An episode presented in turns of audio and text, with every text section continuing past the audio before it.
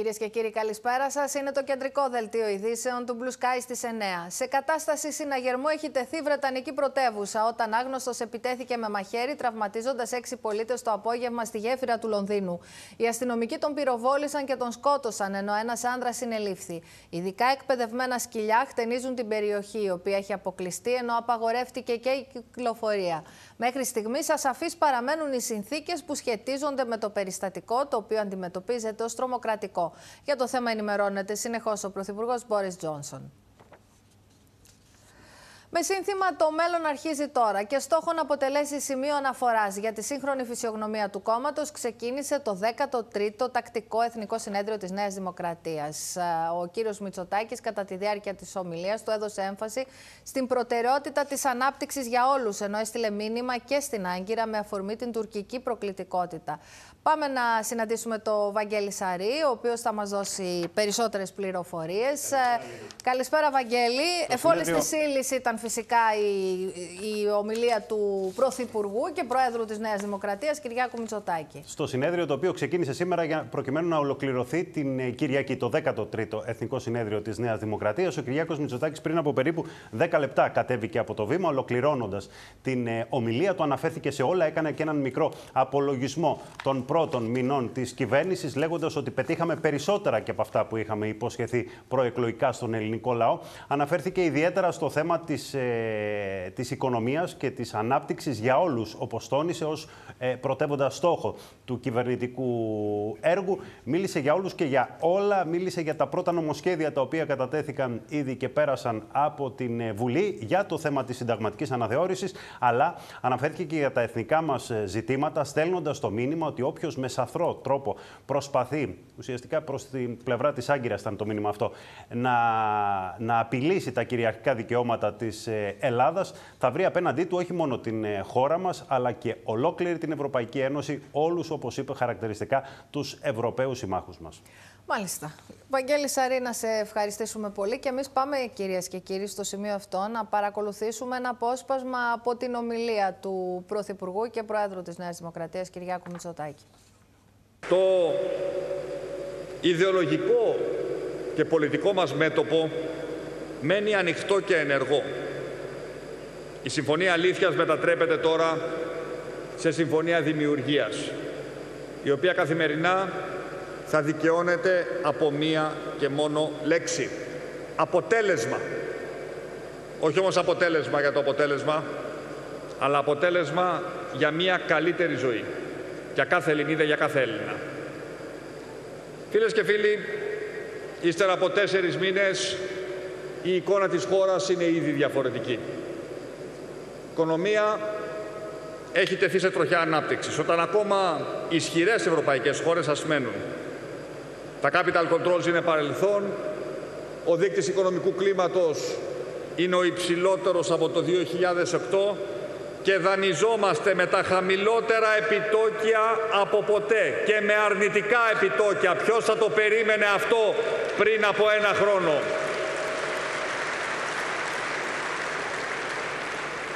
Η Βουλή μέχρι σήμερα κύριε Πρόεδρε, έχει ψηφίσει ήδη σε αυτούς τους τέσσερις μήνες, τις 130 μέρες για να είμαι ακριβής, 25, επαναλαμβάνω, 25 νομοσχέδια.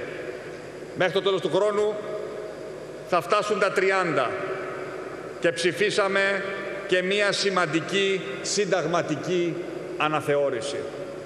Οι επιχειρήσεις και τα νοικοκυριά πληρώνουν θα πληρώνουν χάρη στο φορολογικό νομοσχέδιο που θα είναι σε λίγες μέρες νόμος του κράτους λιγότερους φόρους. Και ο ένφια έχει ήδη μειωθεί μέσω σταθμικά κατά 22% για όλους τους Έλληνες και παντού στην Ελλάδα. Ένα χρόνο νωρίτερα από ό,τι είχαμε πει ότι θα το κάναμε. Μεγάλες επενδύσεις, όπως της Κόσκο και του ελληνικού προχωρούν. Δεκάδες άλλες μικρότερες αλλά όχι λιγότερο σημαντικές δρομολογούνται. Στα πανεπιστήμια επιστρέφει το πραγματικό άσυλο της γνώσης και των ιδεών.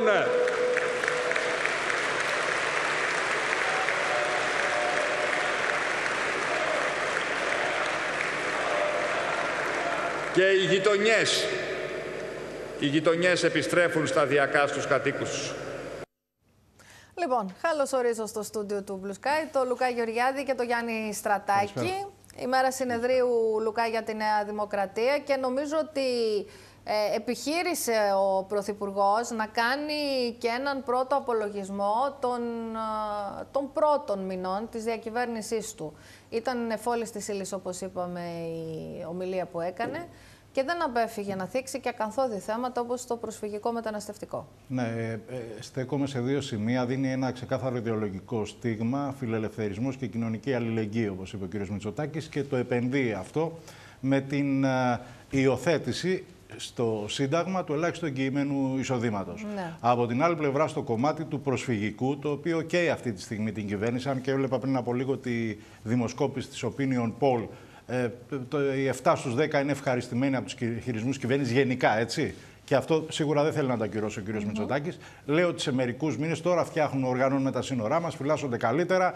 Ε, δεν μπορούμε, είναι πρόσφυγες με βάση τη διεθνή συμφωνία που υπάρχει της Ελλάδος, μάλλον της Ευρώπης με την Τουρκία και στην οποία παρεμβάλλεται και η Ελλάδα, ε, θα πρέπει να μεριμνήσουμε για οργανωμένες δομές και από το Μάρτιο και μετά ε, ε, ξεκαθαρίζουμε τους λογαριασμούς μας. Όπως έρχεται λαθρέα. Τα όσα φεύγει. είπε, όπως ε, χαρακτηριστικά είπε για το μεταναστευτικό ο κύριος Μητσοτάκης, αυτό το πρόβλημα ήρθε για να μείνει. Ναι. Και, και πάνω σε αυτό α, α, ανέπτυξε έτσι, όλο τον καμβά των κυβερνητικών ενεργειών. Ε, μίλησε για την ανακούφιση και την αποσυμφόρηση των νησιών και έκανε ειδική μνήμα στον ανθρωπισμό και την ανεκτικότητα που πρέπει να δείξει η ελληνική κοινωνία. Πέρα από αυτό, το κομμάτι του μεταναστευτικού θα το βρούμε μπροστά μας. Διάβαζα εχθές ε, την έκθεση του Οργανισμού Οικονομικής Συνεργασίας και Ανάπτυξης. Η Ελλάδα το 2060 θα έχει ε, ανθρώπου ηλικιωμένους, δηλαδή άλλων των 65 ετών, που θα αντιστοιχούν στο 79,7% του ανθρώπινου δυναμικού. Δηλαδή τα επόμενα χρόνια θέλουμε πάρα πολλές επενδύσεις και όσο θα γίνονται επενδύσεις, η Ελλάδα θα γυράσκει και θα υπάρχει κενό στο ανθρώπινο δυναμικό. Αυτό το λέω έτσι όπως το καταγράφει ο ΩΣΑ. Λέω ότι όλα τα συνταξιδοτικά συστήματα ακόμη και των προηγμένων χωρών πιέζονται και είναι χαρακτηριστικό ότι μέσα σε 40 χρόνια λέει σχεδόν διπλασιάστηκε το ποσοστό των υπέργυρων, των ηλικιωμένων. Αν τον 65 ετών, αν και ένας 65 σήμερα είναι ένας άνθρωπος ακμαίος. Αλλά το μετράνε με βάση το κόστος ναι. στο συνταξιδοτικό. Είναι μεγάλο ζήτημα. Ε, δεν είναι μόνο θέμα της σημερινής κυβέρνησης. Είναι θέμα των πολλών επόμενων κυβερνήσεων. Γιατί ο σημερινός Τριαντάρης σε 40 χρόνια ε, ή ο σημερινός 20-25 σε 40 χρόνια μπορεί να βρεθεί αντιμέτωπος με πολλές περικοπές στα δικαιώματά του. Τώρα, Λουκά, επειδή ε, παρακολουθήσαμε όλες τις θεματικές ενότητες που άνοιξε η Πρωθυπουργική Ομιλία, ε, έχει ενδιαφέρον να σταθούμε στο εξής. Πέρα από τα όσα ανέπτυξε αναφορικά με την οικονομική πολιτική της κυβέρνησης και τις στρατηγικές στοχεύσεις αναφορικά με την ανάπτυξη.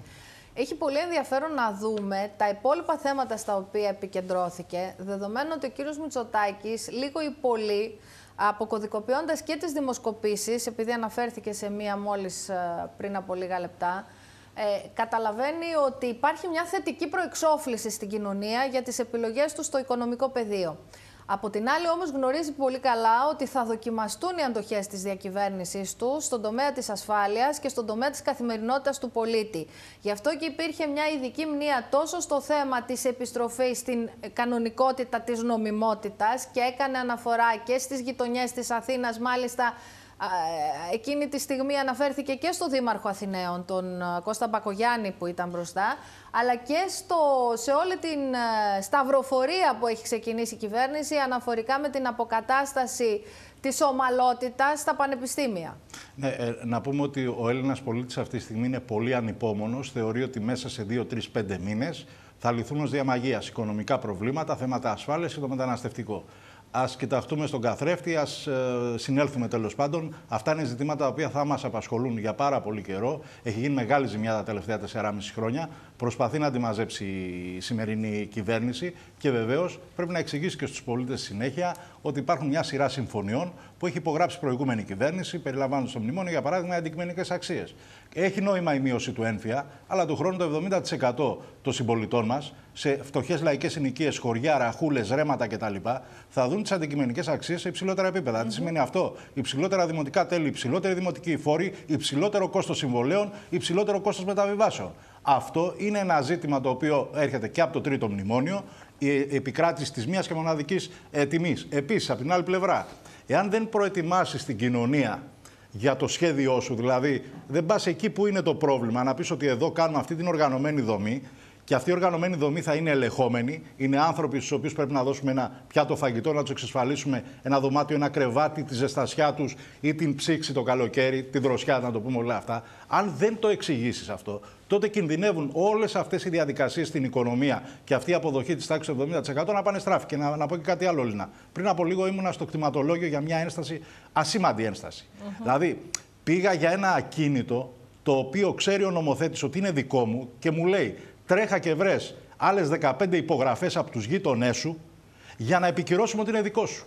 Και πρέπει να ψάχνω εγώ δεξιά και αριστερά. Αυτά, αν ρωτήσετε τους ανθρώπους της αγοράς, αυτά είναι τα πιο σοβαρά ζητήματα πέρα και από τη μείωση της φορολογίας. Ναι. Σε αυτά θα κρυθεί η κυβέρνηση. Ο κ. Πιερακάκη έχει ανεβάσει πολύ ψηλά τον πύχη για το 2020. Εγώ βλέπω ότι από το 2021 θα έχουμε πραγματικά μια νέα δομή στο ψηφιακό μας κράτος. Όλη αυτή τα λεπορία που βλέπουμε σήμερα κατά πάρα, πάρα πολύ μεγάλο ναι, ποσοστό δεν θα υπάρχει. Γίνει, γιατί όπως αλλά... είπε και χαρακτηριστικά ο Κυριάκος Μητσοτάκης, οι πολίτες αντιλαμβάνονται τελείως διαφορετικά τον πολιτικό χρόνο από ό,τι πολιτική να, τάξη. Και κλείνοντας, να δώσω το προφίλ του Έλληνα. Τι θέλει ο Έλληνας, δεν θέλω να, κάθε μέρα να ανοίγω την τηλεόραση και να τρομοκρατούμε βλέποντας αθρώες εισβολές ταλαιπωρημένων ανθρώπων. Ε, δεν θέλω να βγαίνω απ' έξω και να περνάει ένας και να με σκοτώνει για 5 ευρώ και θέλω δουλειές για τα παιδιά μου ναι. και ένα κράτος το οποίο θα είναι φιλικό προς τα μένα και αυτό θα με ρημνά πριν από μένα για όλη αυτή τη χαρτούρα.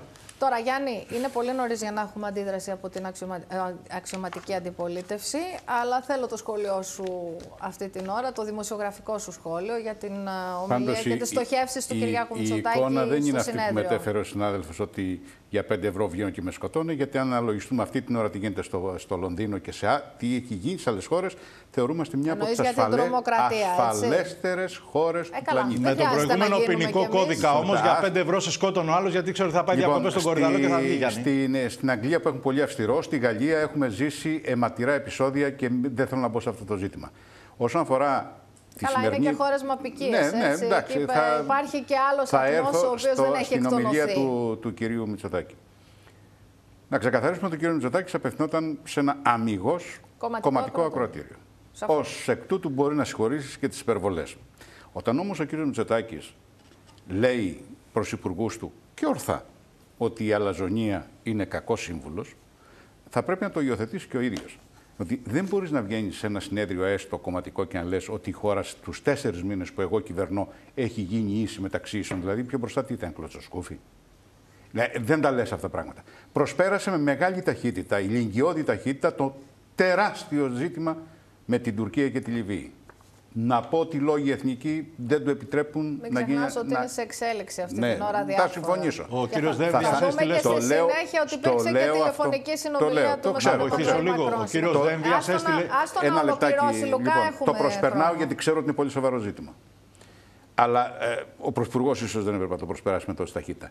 Και πάω σε ένα που, αν θέλετε, ζήτημα, το οποίο ήταν και το τελευταίο που είδαμε στο βίντεο, που ήταν το, αν θέλετε, η επιτομή του νόμος και τάξης. Ποιο ήταν; Το άσυλο.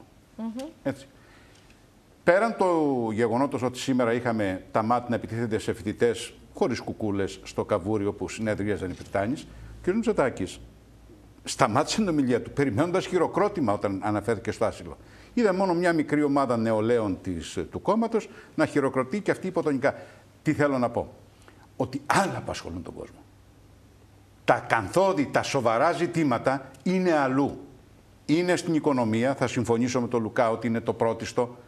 Και εδώ βλέπουμε μία αναντιστοιχία προεκλογικών δεσμεύσεων με την πραγματικότητα και αυτή την αποτυπώνει το φορολογικό νομοσχέδιο όπως ήρθε. Η περιβόητη μεσαία τάξη, έτσι, ε, τίνει να γίνει, ε, δεν ξέρω, ανέκδοτο. Φρόντισε και την έκοψε φέτος ο ΣΥΡΙΖΑ. Αυτός ο κακός ΣΥΡΙΖΑ τιμωρήθηκε. τιμωρήθηκε. Και τώρα αρχίζουν κάποια λοιπόν, μέτρα αναστροφής, όχι τολμηρά. Θέλω να διαφωνήσω σε κάτι μαζί σου. Ο γονιός, ο οποίος από το ειστέρημά του παλεύει να σπουδάσει το παιδί του, δεν θέλει πανεπιστήμια κλειστά, χαμετυπία, άνδρα μπαχαλάκιδων και διάφορων περίεργων που καλύπτονται από τον ε, προοδευτικό δεν μανδύα. Ένα πανεπιστήμιο, κάνεις λάθος να εκτιμάς, κάνεις λάθος να εκτιμάς ότι δεν ενδιαφέρει την κοινωνία ένα το θέμα της μπαχαλοποίησης του πανεπιστημίου. δεν μπορεί να χαρακτηρίσει... Γιάννη, ένα πανεπιστήμιο, μισό λεπτάκι. Ένα πανεπιστήμιο δηλαδή... Δεν είναι ένα. Είναι, η, είναι οι περισσότερες σχολές. Δεν μπορεί να χαρακτηρίσει όλα ασχολούμασταν με το Αριστοτέλειο Πανεπιστήμιο. Τα ναρκωτικά. Όπου, το κουκουέ είναι μπαχαλάκι. Συγγνώμη, συγγνώμη. Το κουκουέ είναι μπαχαλάκιδε. Πέρα από τα ναρκωτικά. Το κουκουέ είναι μπαχαλάκιδε. Γιάννη, τι ερώτηση είναι αυτή; Όποιος παραβαίνει τον νόμο είναι μπαχαλάκι Σήμερα αυτοί που πήγαν και διαμαρτυρήθηκαν. Σαν ανάμεσα σε αυτούς ήταν και οι ΚΝΕ. Συγγνώμη δηλαδή. Όχι, δεν θα τα τσουβαλιάσουμε όλα. οι ακραίες εκφράσεις της δίθεν δημοκρατικότητας διαφωνούν αγαπητέ. Πάμε να προχωρήσουμε. Να σου πω απλά. Το σπίτι σου είναι άσυλο. Άμα πλακώσει το... πάμε τώρα στην Άμα το παιδί σου και τη γυναίκα σου είναι άσυλο, όχι, θα μπει η αστυνομία μέσα και θα σε μπουζουριάσει. Αν έμπαινε η αστυνομία όποτε παραβιαζόταν το σπίτι μου, πολύ... θα είμαστε μια χώρα ασφαλής. Με την περιουσία του Εγώ έκανα την παρέμβαση γιατί θεωρώ ότι είναι πολύ σημαντικό. Περιουσία του ελληνικού λαού είναι και τα λαμόγια που τα τρώνε και βγαίνουν έξω. Λουκά, άστο. Ε, ποιος τους έβγαλε; Γιατί ζει έσαι και εσύ και εγώ λαμόγιο. Και εγώ και εσύ ζήσαμε λαμόγιο στα Ποιος τους έβγαλε; Ναι, ένα λεπτό, ένα λεπτό. Που τα πήραν και τώρα είναι καταζητούμενοι. Ποιος τους έβγαλε; Παρακαλώ πολύ. Ο προηγούμενος ποινικός νόμος; Ποιος ήταν πριν Γιάννη, παρακαλώ, είναι άσκοπη αυτοανάφλεξη και Γιάννη μη λαϊκίζεις. Παρακαλώ πολύ, δεν λαϊκίζεις. Θα σου απαντήσω γιατί. Γιατί ο ποινικός κώδικας ελάφρυνε όλες τις ποινές αυτά τα ε, λαμόγια με απόφαση προοδευτικής προοδευτική κυβέρνησης, αριστερής κυβέρνησης. Λοιπόν, για να το κλείνουμε αυτό. Το άλλο Πάμε το, παρακάτω. Το, ξέρουμε; Το, το είδαμε. Ε, Δεν το ξέρουμε. Ε. Το είδαμε. Λοιπόν, λοιπόν πάμε. πάμε. να αλλάξουμε θέμα. Ελλάδα, Κύπρος και Αίγυπτος καταδίκασαν δυναμικά το μνημόνιο κατανόησης Τουρκίας-Λιβύης αναφορικά με τις θαλάσσιες ζώνες, απορρίπτοντας το σύνολο των τουρκικών θέσεων ως αβάσιμες διεκδικήσεις. Ενώ παράλληλα Αθήνα και Λευκοσία ενημερώνουν Ευρωπαϊκή Ένωση και Ηνωμένα Έθνη. Ο Κυριάκος Μητσοτάκης ενημέρωσε τηλεφωνικά τον Εμμανουέλ Μακρόν για το θέμα, ενώ ο Νίκος Δένδιας κάλεσε τον πρέσβη της Λιβύης και του επέδωσε αυστηρό τελεσίγραφο μέχρι την Πέμπτη, προκειμένου να γνωστοποιήσει το περιεχόμενο της συμφωνίας που υπεγράφει, διαφορετικά θα αντιμετωπιστεί ως ανεπιθύμητος και θα απελαθεί. Η προκλητική κίνηση της Άγκυρας να συνάψει συμφωνία με τη Λιβύη για τα θαλάσσια σύνορα στη Μεσόγειο προκάλεσε την άμεση αντίδραση της ελληνικής διπλωματίας που έστειλε ξεκάθαρο μήνυμα ότι καμία συμφωνία δεν μπορεί να παραβιάζει κατάφορα το διεθνές δίκαιο της θάλασσας και τα κυριαρχικά δικαιώματα τρίτων χωρών. Η Ελλάδα θα απαντήσει σε αυτούς τους ισχυρισμού με τον δέοντα τρόπο, με αναλυτική απάντηση την οποία θα στείλουμε ε, στα Ηνωμένα Έθνη, σε όλα τα κράτη της, της Γενικής Συνέλευσης και σε όλα τα μέλη του Συμβουλίου ασφαλείας. Παράλληλα, η μόνιμη αντιπροσωπεία της Ελλάδας στην Ευρωπαϊκή Ένωση έλαβε οδηγίες να ενημερώσει άμεσα την Κομισιόν, ενώ Κύπρος και Αίγυπτος απορρίπτουν με ανακοινώσεις την ολότητά τους στις τουρκικές θέσεις, τις οποίες χαρακτηρίζουν αβάσιμες διεκδικήσεις, επισημένοντας ότι θα απαντήσουν καταλήλως, ενημερώνοντας και τα Ηνωμένα Έθνη. Τέτοια οριοθέτηση, αν γινόταν, θα συνιστούσε σοβαρή παραβίαση του διεθνούς δικαίου, καθώς θα παραγνώριζε τα νόμιμα δικαιώματα άλλων παράκτιων κρατών της Ανατολικής Μεσογείου και θα ήταν αντίθετο με την αναγνωρισμένη αρχή της Σύμβαση του Δικαίου της Θάλασσας και του Εθιμικού Δικαίου για τα Δικαιώματα των Νησιών σε ΑΟΣ και Υφαλοκρηπίδα. Το Μνημόνιο Συναντήληψης δεν έχει και δεν παράγει καθιονδήποτε τρόπο οποιαδήποτε ένομα αποτελέσματα που να επηρεάζουν τα νόμιμα δικαιώματα της Κυπριακής Δημοκρατίας ή άλλων παράκτιων κρατών. Θα πρέπει να ανησυχούν πλέον όχι μόνο τους Κυπρίους ή τους Έλληνες, αλλά όλο τον πολιτισμένο κόσμο.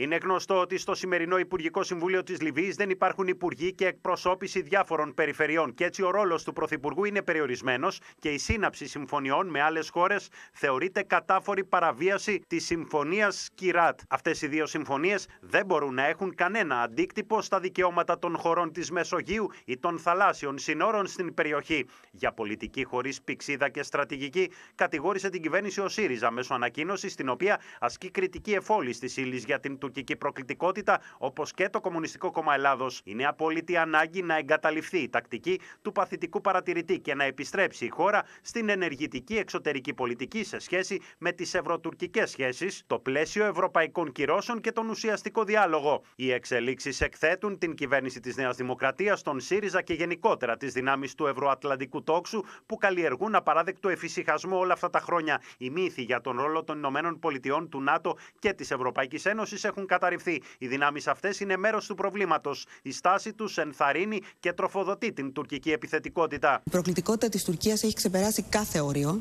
Αυτή η ιστορία με τη Λιβύη πραγματικά είναι μια βάναυση παραβίαση του διεθνούς δικαίου. Τηλεφωνική επικοινωνία με τον πρόεδρο της Γαλλίας, Εμμανουέλ Μακρόν, είχε ο Κυριάκος Μητσοτάκης. Στο επίκεντρο τέθηκε η κατάσταση στο προσφυγικό μεταναστευτικό, ενώ ο Πρωθυπουργός ενημέρωσε για τις προκλητικές ενέργειες της Τουρκίας στην περιοχή της Ανατολικής Μεσογείου, μετά και την υπογραφή μνημονίου με τη Λιβύη. Ο Κυριάκος Μητσοτάκης ζήτησε τη στήριξη της Γαλλίας και της Ευρώπης εν ώψη της Συνόδου του ΝΑΤΟ στο Λονδίνο και του Ευρωπαϊκού Συμβουλίου το Δεκέμβριο.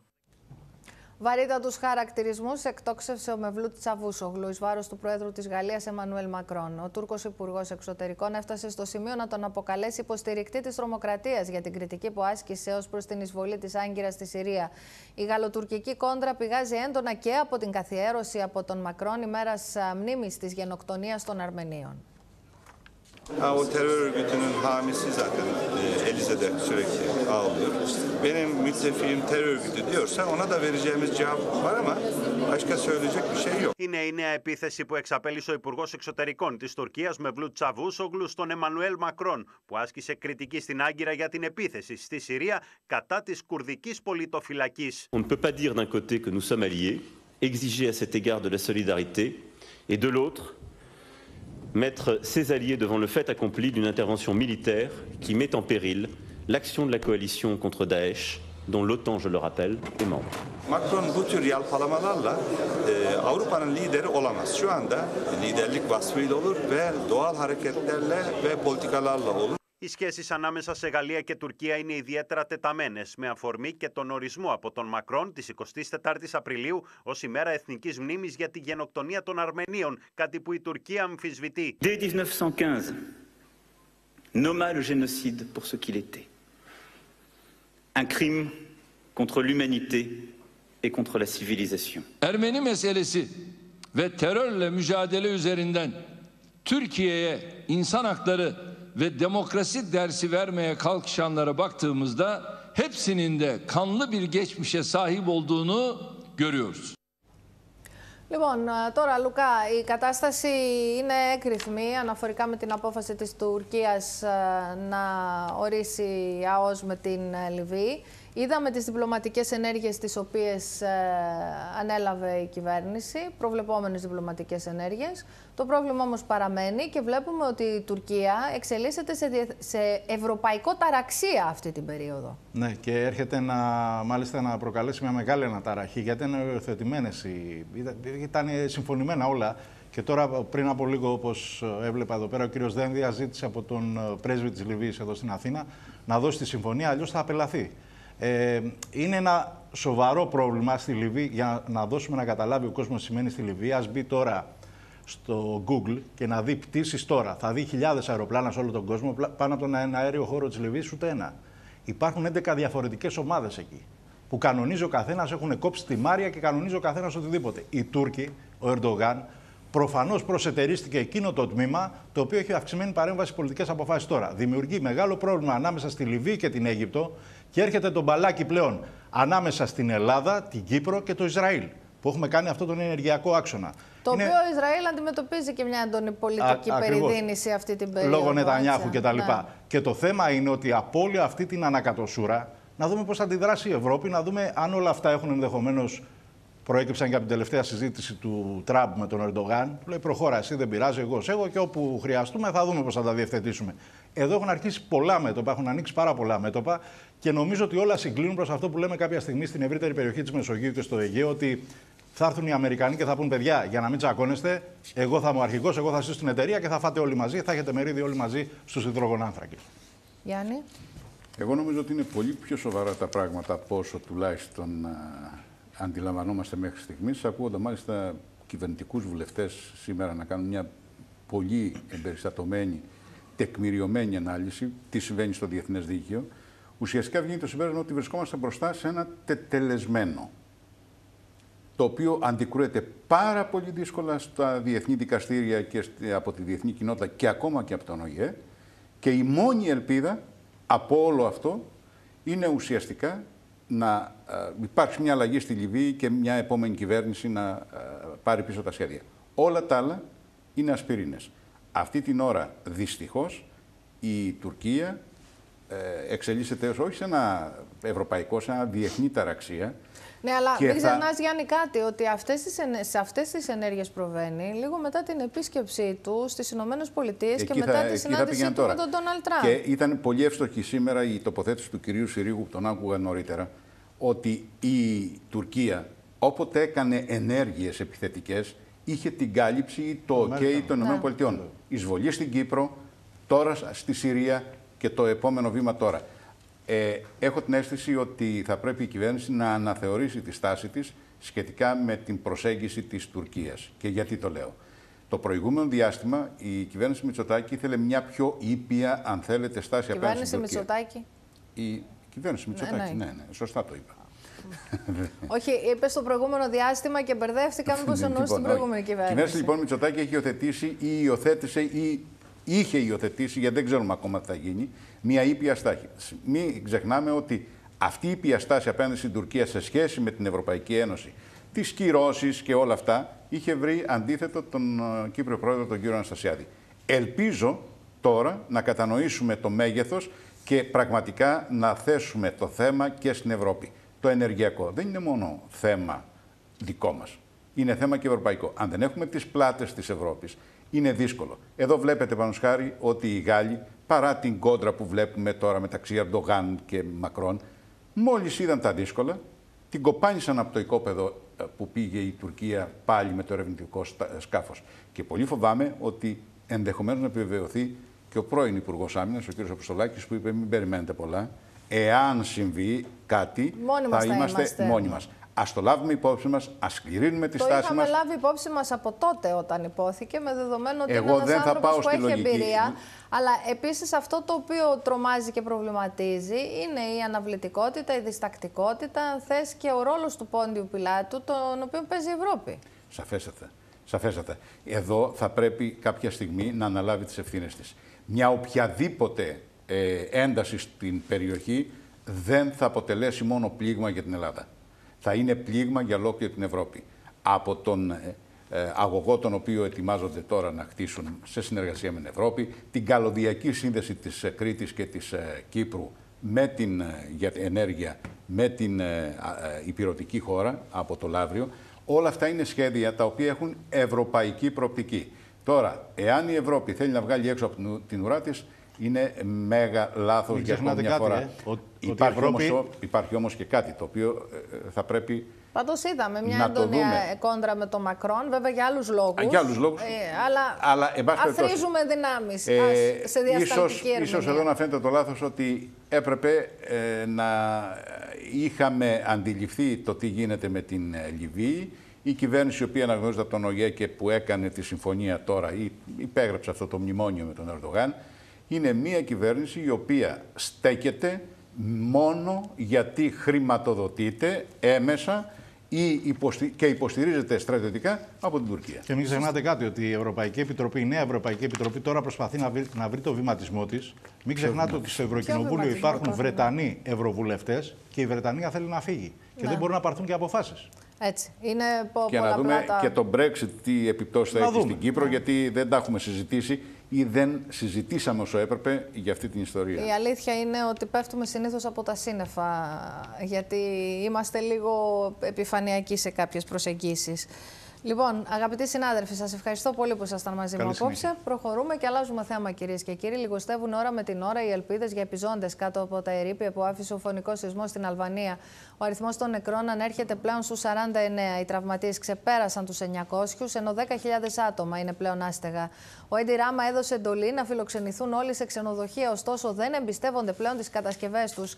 Η χώρα μας έστειλε κλιμάκιο πολιτικών μηχανικών για να κάνουν αυτοψίες στις πληγήσεις περιοχές, ενώ επέστρεψαν οι ομάδες της ΕΜΑΚ που έδιναν από την πρώτη στιγμή μάχη μέσα στα συντρίμια για να βρουν επιζώντες.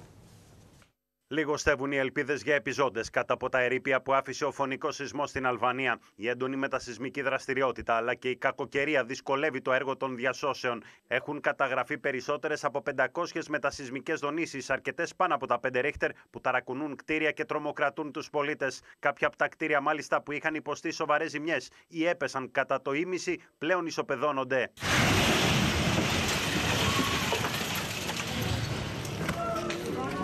Ακόμη και τόσα 24 ώρα μετά το σεισμό των 6,4 ρίχτερ, κτίρια που είχαν υποστεί σοβαρές ζημιές καταραίουν και οι κάτοικοι ζουν με κάθε μετασυσμό τον τρόμο.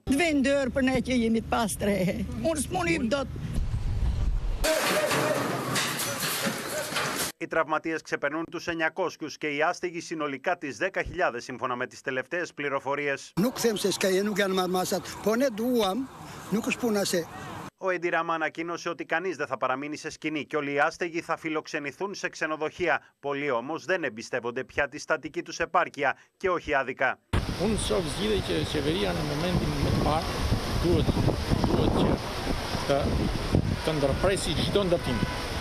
Në Shqipëri është ndërtuar më shumë se sa duhet për banesa.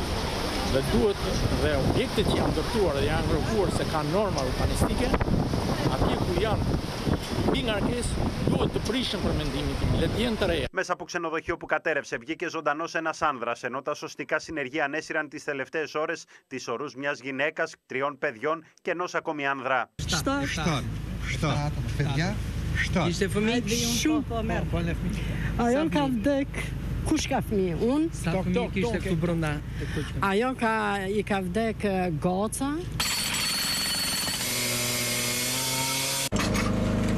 Η ελληνική κυβέρνηση ανταποκρίθηκε άμεσα σε σχετικό αίτημα των αλβανικών αρχών μέσω του Ευρωπαϊκού Μηχανισμού Πολιτικής Προστασίας για την αποστολή ειδικού κλιμακίου πολιτικών μηχανικών, προκειμένου να πραγματοποιήσουν αυτοψίες στις πληγήσεις από τον καταστροφικό σεισμό περιοχές της χώρας. Και μια ομάδα 16 ατόμων της Γενικής Διεύθυνσης Αποκατάστασης Επιπτώσεων Φυσικών Καταστροφών του Υπουργείου Υποδομών και Μεταφορών μετέβη ήδη στην Αλβανία με αεροσκάφος της πολεμικής αεροπορίας. Το ίδιο αεροπλάνο, κατά την επιστροφή του στη χώρα μας, έφερε πίσω τις ομάδες της ΕΜΑΚ που επιχειρούσαν στις πληγήσεις περιοχές, δίνοντας μάχη κάτω από τα συντρίμια.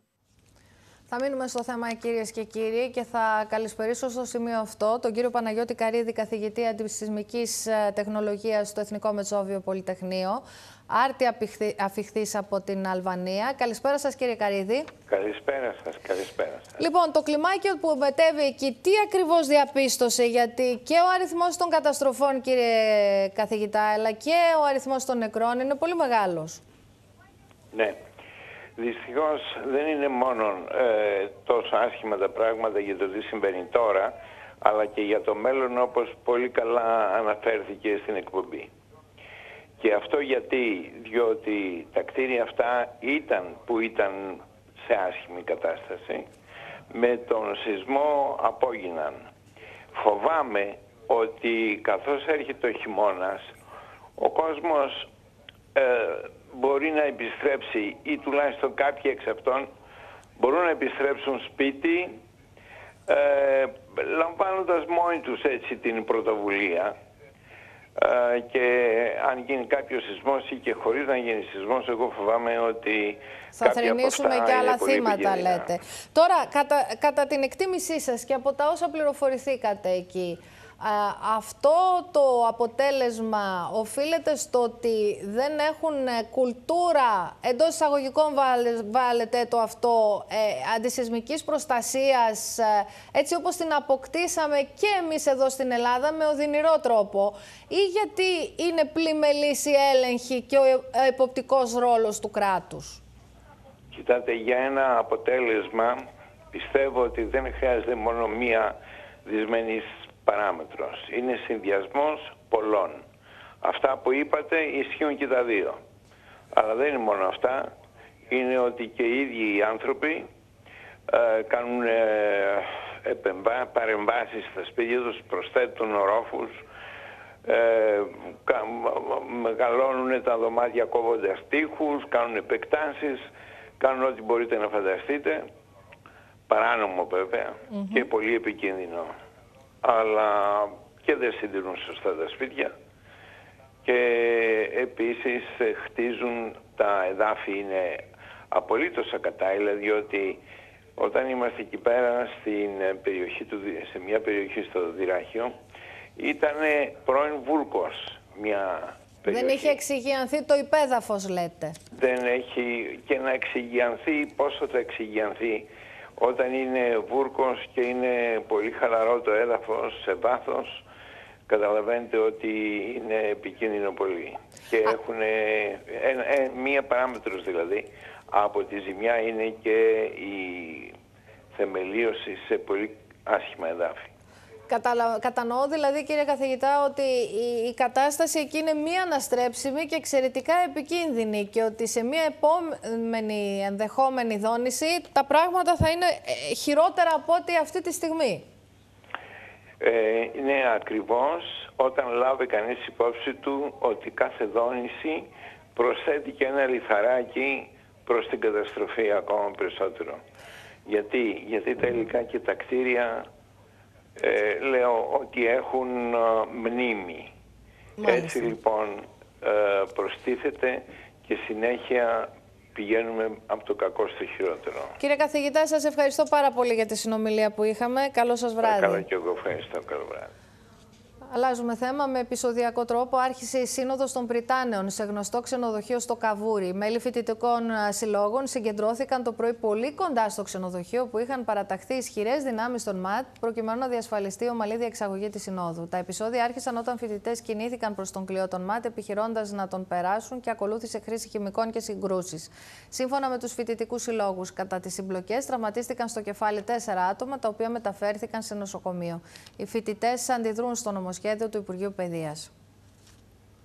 Πέταξαν κάτι χημικά, κάτι κρότου λάμψη και βλέπω την αστυνομία να έρχεται προς φοιτητές και να χτυπάει με τα γκλόπ. Και εγώ έφυγα τρέχοντας προς τα πίσω. Εγώ έχω έρθει να σας πω, να συμμεταφέρω την, την πρόσκληση από τη Σύνοδο Πριτάνεων να μεταφέρετε πέντε άτομα. Πρόσκληση με μάτα απ' έξω δεν υπάρχει όμως. Πρόσκληση με μάτα απ' έξω και τα φρυγόνα και κρότου λάμψη δεν υπάρχει πρόσκληση. Αυτό με το, με το οποίο βρεθήκαμε αντιμέτωποι ήταν τα ΜΑΤ. Αυτό μάλλον είναι αυτό που η κυβέρνηση και οι Πριτάνοι ονομάζουν διάλογος για την παιδεία. Χωρίς ουρές έξω από τα καταστήματα, αλλά με αυξημένη κίνηση Black Friday στη χώρα μας. Οι καταναλωτές βγήκαν στο κυνήγι των προσφορών με τις ηλεκτρονικές συσκευές να έχουν την τιμητική τους, όπως και η ένδυση υπόδηση. Την ίδια ώρα στις Ηνωμένες Πολιτείες, πολλοί ξενύχτησαν έξω από τα πολυκαταστήματα για να προλάβουν τις ευκαιρίες, ενώ δεν έλειψαν οι τσακωμοί και τα ευτράπελα. Το Black Friday ήρθε στην Ελλάδα το 2016 και οι καταναλωτές παρασύρονται κάθε χρόνο στους ρυθμούς του την τελευταία Παρασκευή του Νοέμβρη, σπάζοντας το ένα ρεκόρ μετά το άλλο στις αγορές που πραγματοποιούν, κυνηγώντας τις καλύτερες ευκαιρίες της αγοράς. Είχα φύγει για τη Δάρτα και θα ψωνίσω. Έχει, έχει ωραίες τιμές. Είναι όλα, είναι όλα τη μισή τιμή δεν ξέρω. Πάρα πολύ καλές τιμές. Είναι όλα τέλεια, δεν μπορώ να αποφασίσω τι θέλω. Κυρίαρχη θέση στι επιλογέ των καταναλωτών τα ηλεκτρονικά και ηλεκτρικά είδη, ένδυση, υπόδηση και καλλιντικά. Τηλέφωνα, gaming, PlayStation, κονσόλε, όλα. Οι τιμές; Ε, ικανοποιητικές, μια χαρά. Υπάρχουν μεγάλες προσφορές που αγγίζουν το 80%, 78% είναι η ανώτερη έκπτωση που έχουμε. Ένα παράδειγμα, μια τηλεόραση επώνυμη 55 από 1659 ευρώ είναι στα 599. Είναι 1000 ευρώ έκπτωση και πάνω. Πολλοί είναι εκείνοι που εκμεταλλεύτηκαν την ευκαιρία προκειμένου να αγοράσουν κάτι που φάνταζε απλησίαστο στην αρχική του τιμή. Θέλω να αγοράσω ένα μπουφάν που είχα δει, το οποίο ήταν εντάξει, ήταν πανάκριβο και τώρα έχουν βάλει έκπτωση, οπότε... Προκειμένου να ζεστάνουν τα ταμεία τους, πολλές επιχειρήσεις έκαναν την Black Friday Black Week, ξεκινώντας τις προνομιακές τιμές από τη Δευτέρα μέχρι και το Σάββατο ή και την Κυριακή μέσω διαδικτύου. Ψωνίσαμε, όπως βλέπετε, λίγα ρουχαλάκια και συνεχίζουμε λίγο πιο κάτω την πορεία μας. Θα δούμε τι άλλο θα πάρουμε. Φορέματα, μπλουζάκια, και έχουμε ακόμα πολύ δρόμο. Ουρέ πάντως δεν είδαμε στη χώρα μας φέτος στο κυνήγι των προσφορών. Τα περισσότερα καταστήματα αυξάνουν τις τιμές, ξέρω εγώ, λίγες μέρες πριν τελειώσει το προϊόν. Ξέρετε στον κόσμο ότι η προσφορά ξέρω, εγώ, μπορεί να είναι 20-30 ευρώ και στην πραγματικότητα είναι 5 με 10 ευρώ. Οπότε Black Friday στην Ελλάδα, όπως είναι στην Αμερική παράδειγμα, δεν υπάρχει. Πέντε χρόνια πάμε κάθε χρόνο στο Black Friday, τα ίδια πράγματα γίνονται, τα βλέπουμε. Δεν γίνεται συνέχεια στα ίδια μαγαζιά, αλλά στα περισσότερα αυτό γίνεται. Καλή έρευνα αγοράς για την πραγματική ευκαιρία και επιλογή σύμφωνα με τις ανάγκες και δυνατότητές μας, η μαγική συνταγή. Πολύ καλές οι εκτός, αλλά όταν δεν χρειάζεσαι να πάρεις ρούχα, τι να τα κάνεις; Εγώ ήρθα για καλλιτικά, αλλά εντάξει δεν βλέπω καμιά προσφορά, οπότε δεν βλέπω να παίρνω κάτι. Στι Ηνωμένε Πολιτείε τώρα, πολλοί ήταν εκείνοι που πέρασαν τη νύχτα έξω από πολυκαταστήματα τη Νέα Υόρκη προκειμένου να προλάβουν τα είδη με τι μεγαλύτερε εκπτώσει. Honestly, I mean, I did bring every card I could think of that I do own, but I'm hoping to keep it under like a thousand. New fridge, new stove, uh, new microwave, a new dishwasher, basically the whole kitchen. Σε αρκετά πολυκαταστήματα πόλεων των Ηνωμένων Πολιτειών επικράτησε πανδαιμόνιο με αφηνιασμένου καταναλωτές να τσακώνονται δίνοντας μάχη για να αρπάξουν την ευκαιρία που έβαλαν στο μάτι. I saw the ad for the TV and my wife has been bugging me for a TV and you know happy wife happy life. I brought the Apple Watch Series 3 for 129 and I think I hit the jackpot, you know;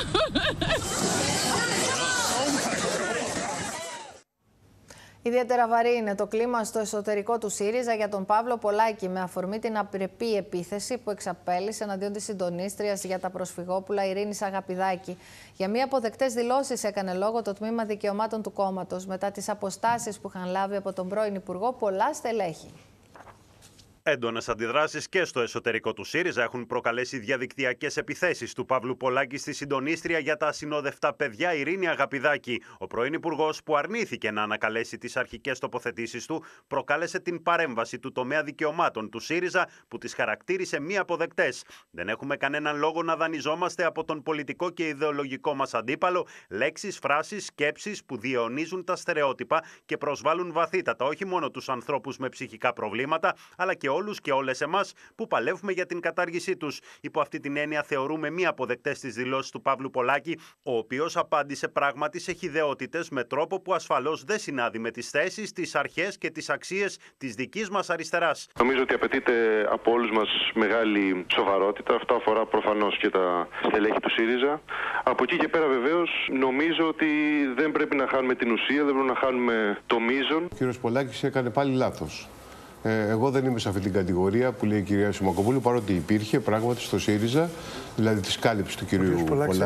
Εγώ δεν ασχολούμαι με τον κύριο Πολάκη. Για μένα είναι φοβερή παρακμίας μου και δεν θα μπλάκω. Προφανώς ο κύριος Πολάκης δεν είναι τόσο χρήσιμος πλέον στο ΣΥΡΙΖΑ Α. ή ενδεχομένως να μην είναι τόσο κολλητός πια του κυρίου Τσίπρα. Και, εν πάση περιπτώσει, αυτή τη φορά τον αδειάζουν. Είναι πολλωστή φορή που γίνονται θέμα το στυλ των δηλώσεων του κύριου Πολάκη.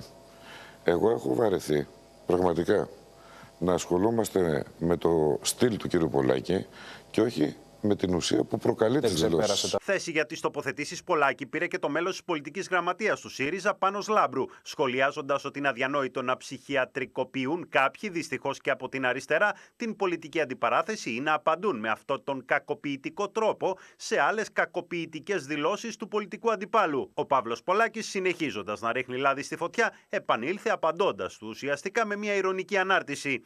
Πώς μου ήρθε αυτό το τραγούδι στο μυαλό δεν μπορώ να καταλάβω. Στου Παπαλάμπρου την αυλή. Ίσως γιατί εκπέμπει αδιαπραγμάτευτες αρχές και αξίες μιας βουκολικής ζωής που τα βασικά δικαιώματα είναι η καθάρια φύση, η λεβεντιά και η ελευθερία. Και όποιος καταλάβει κατάλαβε. Και στο σημείο αυτό, κυρίες και κύριοι, το δελτίο μας ολοκληρώθηκε. Ακολουθεί πρόγνωση του καιρού. Να είστε καλά, να έχετε ένα όμορφο βράδυ. Γεια σας.